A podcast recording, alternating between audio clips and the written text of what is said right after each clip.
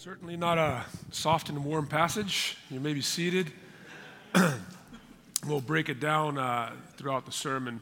Um, it, it, does uh, bring a lot of significance and meaning uh, to our own life and our own pursuit of success and identity. Uh, this week, I was very saddened uh, to hear of this young preeminent pastor uh, that, after taking a sabbatical, never came back to ministry. he left the ministry. Uh, he left his spouse and he abandoned the Christian faith, renounced the Christian faith altogether. Uh, we all have examples of people in our lives like that that have started things well but have ended things uh, very poorly. Uh, the story that we are looking at for the last couple weeks, and this is the last week, it's almost like a series, a mini series within the series in the book of Judges looking at the life of Gideon. And what we learn from uh, this last chapter in the life of Gideon is that uh, the man who starts things well ends things poorly. Uh, as you recall, uh, Gideon was called by God in a time of great need to be a leader and to deliver his people from the oppressions of the Midianites. He was a simple, humble peasant man, and God turns, in, turns him into this mighty warrior general uh, who defeats the Midianite army with uh, only 300 men. 300 men. Uh, he uh, begins his life before he even goes to battle, right there in chapter 6 with worship. He worships God. Uh, in chapter 7, as God confirms the victory to him as he goes down and he overhears the conversations and senses what's happening and taking place in the hearts of the Midianite soldiers, after that confirmation, he also bows down and he worships God. But uh, this story ends in chapter 8, verse 27, which we did not read because it's a very long passage, but the text is printed there uh, in, in, in front of you if you have the, um, the Bible app or if you have, happen to have a Bible with you. In verse 27, uh, we read that in all Israel whored after the uh, ephod that uh, Gideon had built, and it became a snare to Gideon and to his family. Here's a man who starts things well, but ends things poorly. Now, the hope for you, the hope for me, the hope for that pastor that I referred to in the beginning of the sermon is that our stories are not over yet. There's still time for redemption there's still time to come back. There's still a possibility of finishing things well. So, uh, as we look into the life of Gideon, how do we avoid some of the mistakes that led Gideon to his downfall so that we're also able to finish things well and not poorly like he did? Uh, three things. I, I believe that uh, we cannot forget, we must not forget grace. Uh, secondly, we must not pursue an identity that can be achieved, but we must rest in the identity that is received. We must not forget grace. We must not pursue an identity that can be achieved, but we must rest in an identity that is received. Uh, let's break that down. First, we must not forget grace. Gideon forgot grace after he comes back victorious from uh, the Midianite camp after, uh, you know, um, coming in with his 300 men and, and uh, you know, allowing the Midianite soldiers to flee and reconquering that territory. He goes back and he uh, is now chasing their kings. And he goes into this village. That's how the passage starts in, in verse 4. And he, he speaks to the leaders of this village in Sukkoth. And, uh, you know, you could sense that in Gideon there's this sense of arrogance, there's this sense of entitlement because now he demands that the villagers and the leaders of the village feed his soldiers. And when he uh, receives a negative response, and you got to understand that, uh, you know, as the leaders said to him, they said to him, hey, listen, where are the Midianite kings? Do you, do you, do you already have them in your hands? Have you completed victory? And he says, not yet. And so they said, Well, we're not going to feed your soldiers that. You know, I understand what's going on in their heads, that if uh, they were uh, at that moment to feed Gideon's army, and Gideon did not secure the victory in the end, did not win the battle, and did not conquer and take hold of the Midianite kings, what would happen to them later? When the Midianites returned and they regrouped and reformed, they would have destroyed their village. So they're like, huh, we don't know what to do. Uh, unless you secure the victory, we can't really serve you because we will be seen as traitors. And he takes that as a personal offense, and he says, Well, I'm going to go and I'm going to uh, defeat them, and when I come back, I'm going to teach you guys a lesson. And in fact, he returns and he teaches them a lesson. Uh, we read there from verses 13 onward. And now the people, uh, they are enamored with Gideon. He's this courageous, brave leader. He's a tough man now. From this peasant, he's now this, you know, gangster warrior, right? And he comes back, and the people want to crown him as king. Now, uh, Israel had received command from the Lord that uh, he, the God of Israel, would be and would have to be always their only king. And so Gideon says, You know, I turned down the offer. I appreciated that, the offer of being your king. May the Lord be your king. But then he says, Well, but then I'll live like a king. And he begins to receive wealth, tremendous wealth from his people, right? And he ends this life corrupting the worship of God's people. He takes the worship from the place that it had to be offered to God and he brings it to his own village. And he creates objects of worship. And, and like I said in verse 27, the people begin to whore after that type of false, modified Jewish religion that Gideon now had created as he lives in utter comfort and utter wealth. He forgot that the one who had uh, given him the victory. He had forgotten that the reason why he was a mighty warrior to begin with was because God said he was a mighty warrior. It was because God was the one who called him out of his insignificant life as the youngest son of the smallest clan and the weakest tribe of Israel.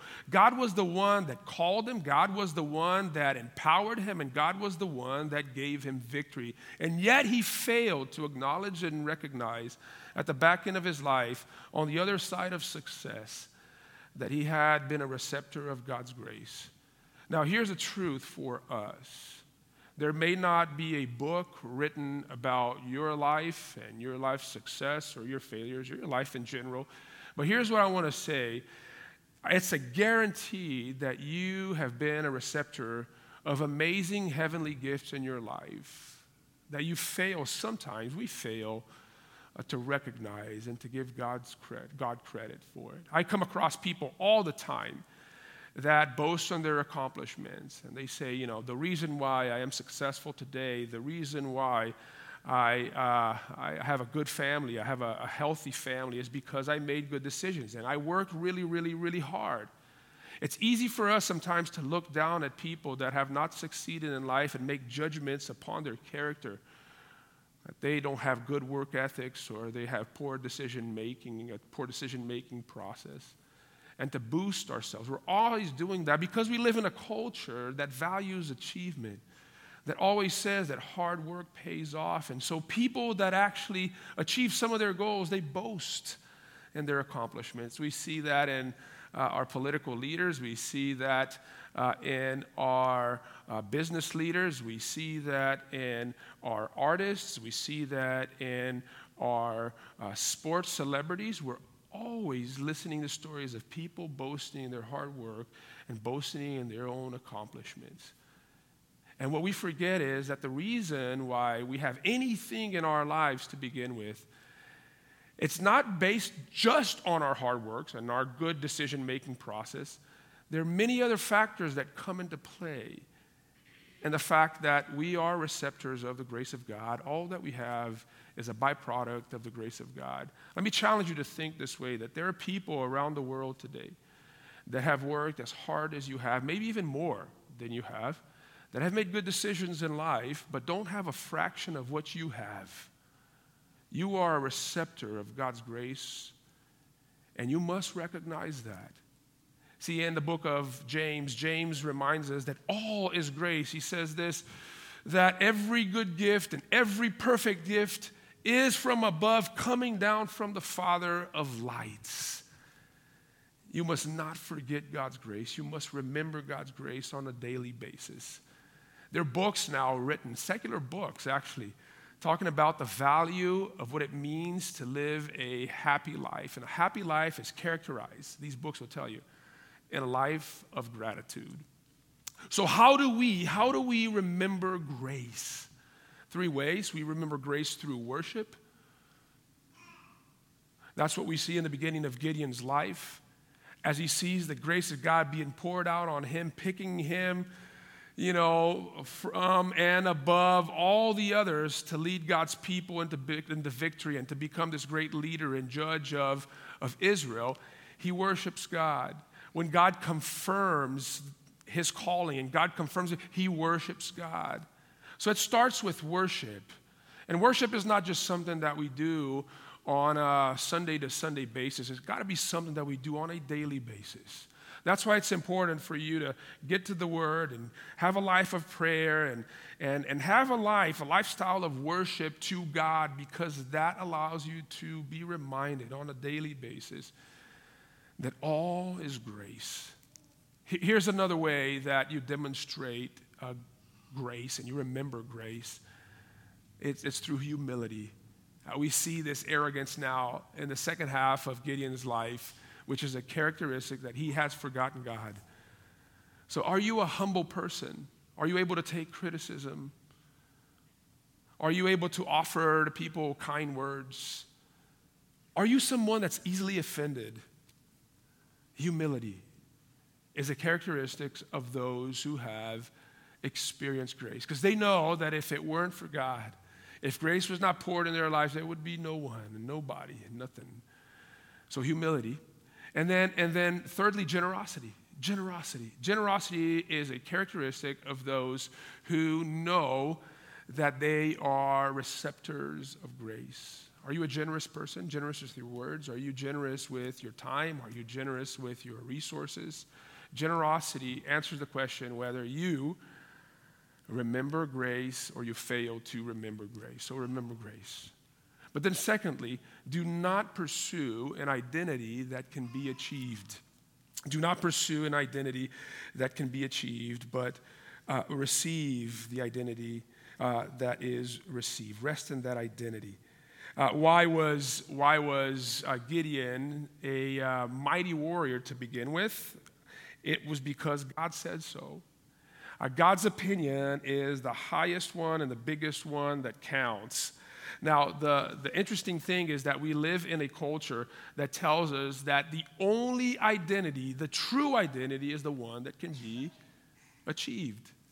Uh, I, I, am a father of girls, and you know I've listened uh, to the Frozen song many, many, many times, as you would have imagined. And actually, I heard that the the, the movie, right, the uh, the movie is coming out uh, uh, with with real characters. I heard. I, I, don't know if it's true or not, but uh, I heard through the grapevine that the movie is coming out.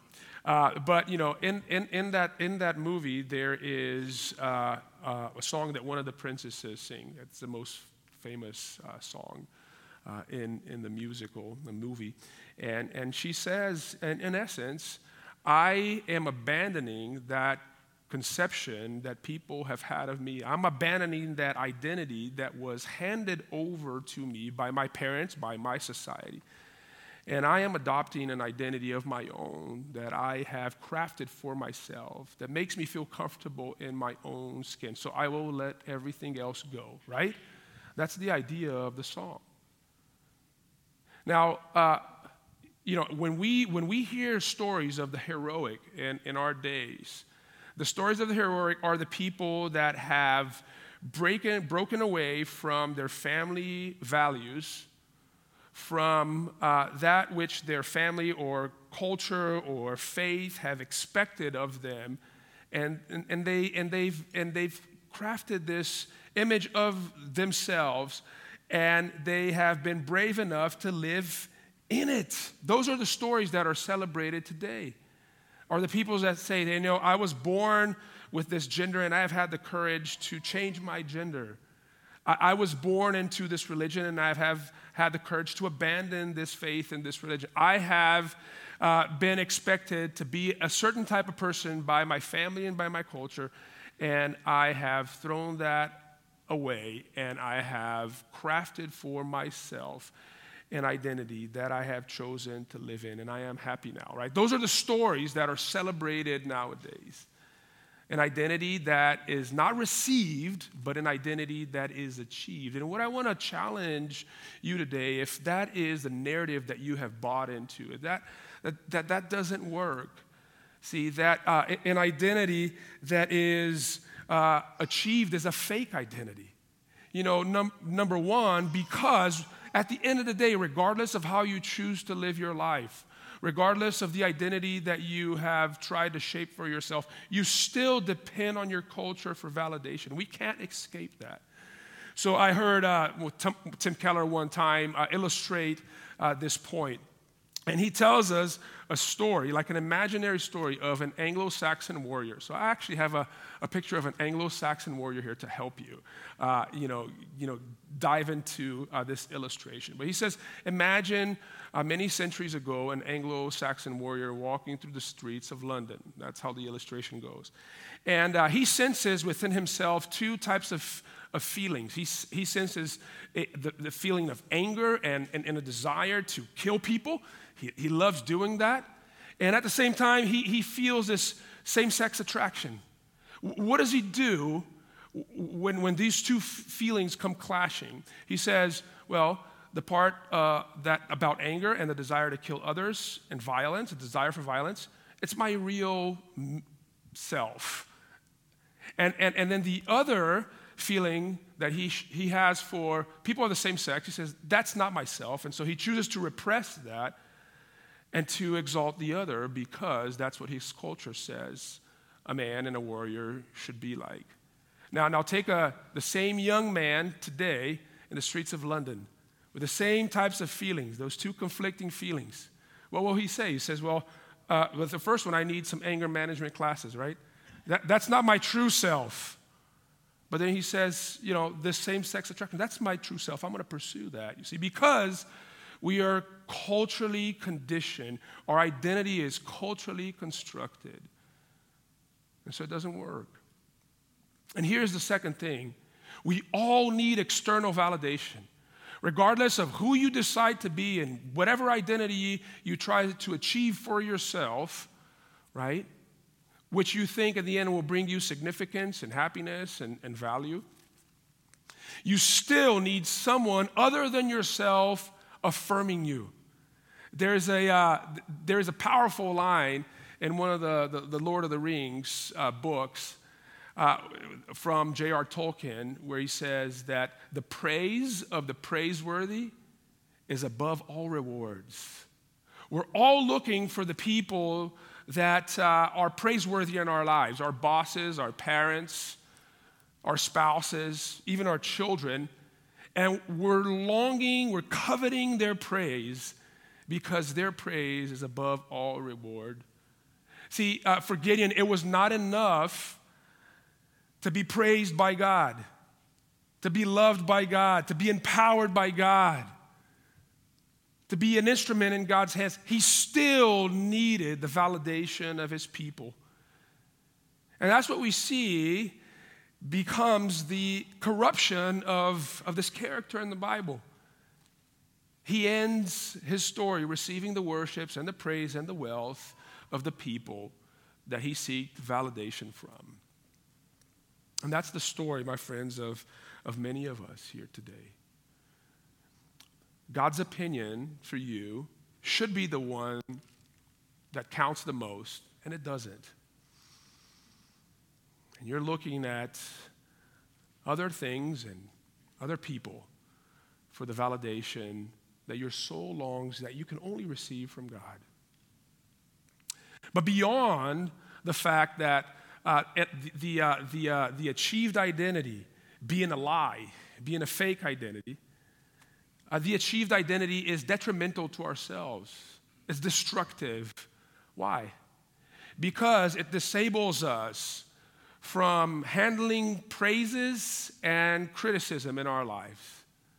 See, uh, what happens is this is when your identity is not grounded in God and it, it's, it's based on something that you are pursuing that, you know, whether it's work or whether it's image or whether it's power.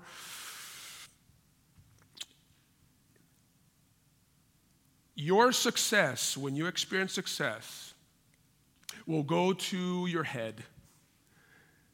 You know, it's, it's very common for us uh, to hear people that have been successful in business, for instance, or successful in making money. Think of themselves as successful in every other area of their lives. They think that because they've been successful in making money, they're successful, period. They think that because they are important in a specific industry, they think that they are important, period. And then sometimes you see them giving advice in areas that they have no expertise in. If you have been successful in business and in making money, why are you giving me advice on relationships? You're as messed up as I am. You see what I'm saying? One thing does not translate to the other. And this is what happens with Gideon here success goes to his head.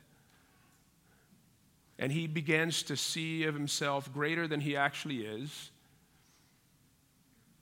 And he now begins to live his life with this deep sense of entitlement of, of how he treats people and how he treats God in the worship of God. But also, when, when success doesn't happen, when you fail, when you receive criticism, see, this criticism is not just an assessment for you to ponder and to gain more self awareness, but it becomes a blow to your root as a person. It, it, it, passes right through you, it goes through your heart. And, and, and when you're criticized as a professional or as a parent, if you have made being a parent uh, your ultimate and significant achievement in life, or if you have made your career your ultimate and significant uh, achievement in life, it, it's not just a, a, criticism on you as a professional or, not, or as you as a parent, but it's a criticism to the self. It goes right straight to your heart. And you're deeply, deeply, deeply offended. This achieved self is, is destructive and detrimental because it also makes us overwork. It hurts our bodies and our health, and it hurts our families. How many of us have uh, destroyed our, our marriages, destroyed the lives of our children. How many of us have destroyed our health for overworking because we believe that putting all that time and putting all that effort and putting all that energy in that specific cause would bring us value, significance, and meaning and happiness in life? And it has brought much to the contrary. Beyond that, uh, uh, we now begin to exchange uh, the quick reward for the lasting reward. See, uh, one interesting thing to hear about Gideon's life is the last thing that is said about him is, is, is what matters. The way he finishes, the way he ends his life, that's what matters. His legacy, yes, is, a, is of a man that was used by God as a mighty warrior, but if you read the Bible carefully, it's a man that started that way and ended very differently. It's a man that abandoned God. It's a man that led his people away from God. As we read in verse 27.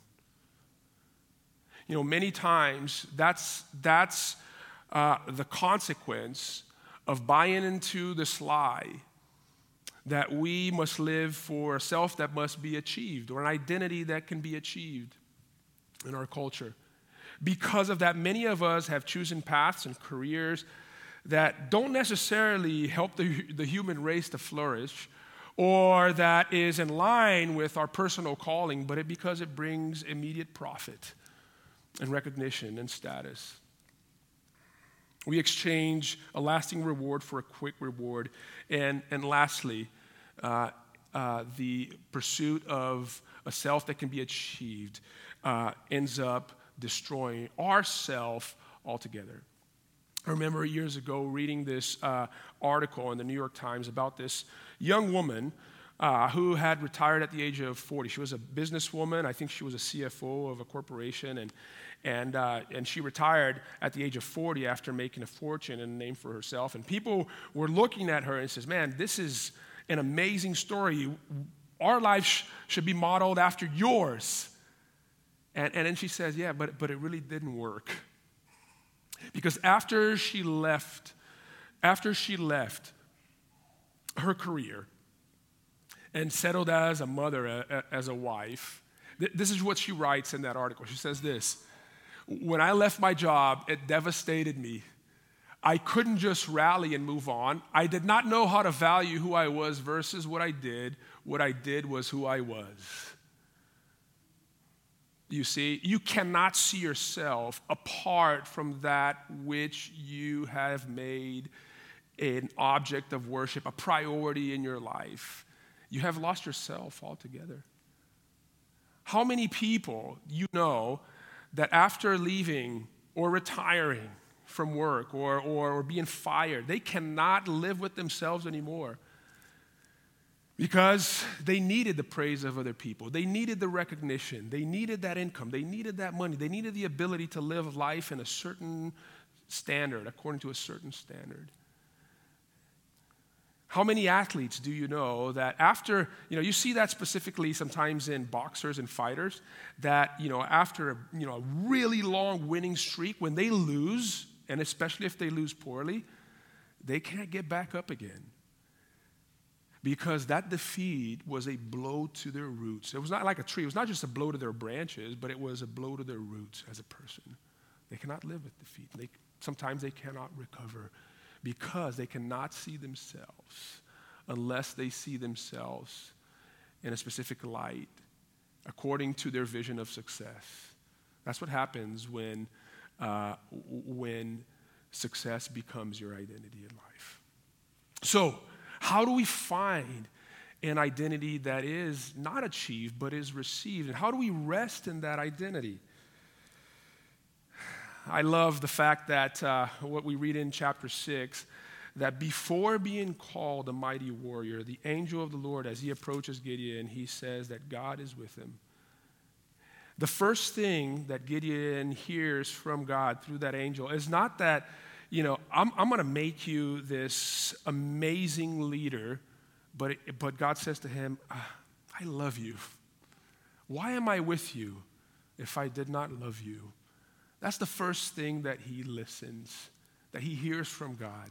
The word of affirmation that he is loved by the creator God of the universe. And as his story progresses, that's exactly what God is doing with all the tests and all the proofs and all the affirmations that come after that because he is doubting himself and others are probably doubting him. God is coming to him over and over and over again and reassuring him of his love for him. And I imagine, you know, reading this last chapter of Gideon's life, what would his life have looked like had he really truly believed? That he was unconditionally loved by God. How would things have ended for Gideon had he truly believed this message? For one, I, I, don't think that he would have been deeply offended when questioned by the people of Succoth and Peniel whether he could finish the job. He wouldn't have been deeply offended by that. That wouldn't have been taken personal. That wouldn't have been a blow to his identity. He, he wouldn't have had the need uh, within the mission that God had given him to pursue personal vengeance because he's doing that. See, when he, when he gets to the Midianite kings, we read later on, when he gets to the Midianite kings, he wants to humiliate the Midianite kings and he asks his young son to take the sword and, and to kill the Midianite kings. And the boy is obviously scared and he's shaking in his boots, so he actually goes there and he actually kills and slaughters the two Midianite kings. But before doing so, he reminds the Midianite kings that they had also killed his brother. And he says, That's why I'm doing this, and that's why I want to humiliate you in your death. we can tell that, you know, his objective in conquering the Midianites, at the end of the day, it was not completely pure. In his sinful heart, there was still a desire for vengeance, and that wouldn't be there. That would not have been there had he truly believed that he was loved by God, that God was with him. And he would have not been comfortable with receiving the worship and the praises and the comforts that the people gave him after he secured peace and victory for them. He would have been very uncomfortable with that. You know, if Gideon truly believed that he was loved by God, he would have ended his life well. And we would have had a different story in front of us here today. And now, Mike, I want to turn that question to you. How would you live your life? Can you imagine how would you live your life if you truly believed that you were unconditionally loved by God? How would you live your life? How would you handle criticism? How would you handle failure? How would you handle hardships? How would you handle conflict in life? How would you handle work? I bet that it would be very different than how you handle today. Because there would not be this need in you to always be right in conflict. There would not be this need in you when it comes to your work and career to prove yourself to others and prove your worth and prove your value. When people criticized you, it, it wouldn't be a blow to your roots. It wouldn't go straight to your heart because you would be secure in this love. And you would know that you still matter and that you're still okay and that you're still loved, and that can't be taken away from you. And the good news, my friends, today is that the gospel of Jesus Christ offers us this affirmation. The possibility, think about this, the possibility to live life knowing without reasonable doubt that I am unconditionally loved by the Creator God of the universe that before anything that I can accomplish, before any title that can be slapped onto my name, I am loved. I am loved. See, and that's what makes a Christian a Christian. What makes a Christian a Christian? A Christian is someone that understands that before his race, that before his political views, that before his socioeconomic status, He is someone or she is someone that's unconditionally loved by the Creator God of the universe. That's what makes a Christian a Christian. And a Christian gets that confidence in the cross of Jesus Christ, where Jesus exchanged his identity with us.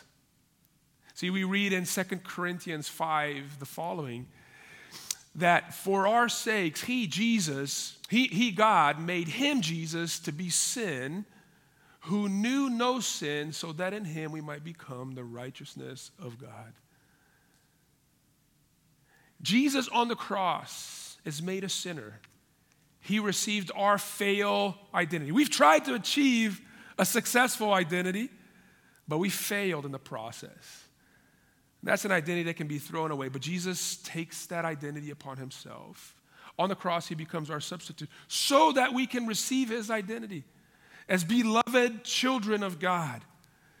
And if you are able to tap into that identity, if that identity for you not only is something that makes sense and true, but it's actually real, it's deeply embedded in your heart, that you know without any doubt that you are loved before anything, that gives you not only the strength to start things, but it gives you the strength and the power to finish things well.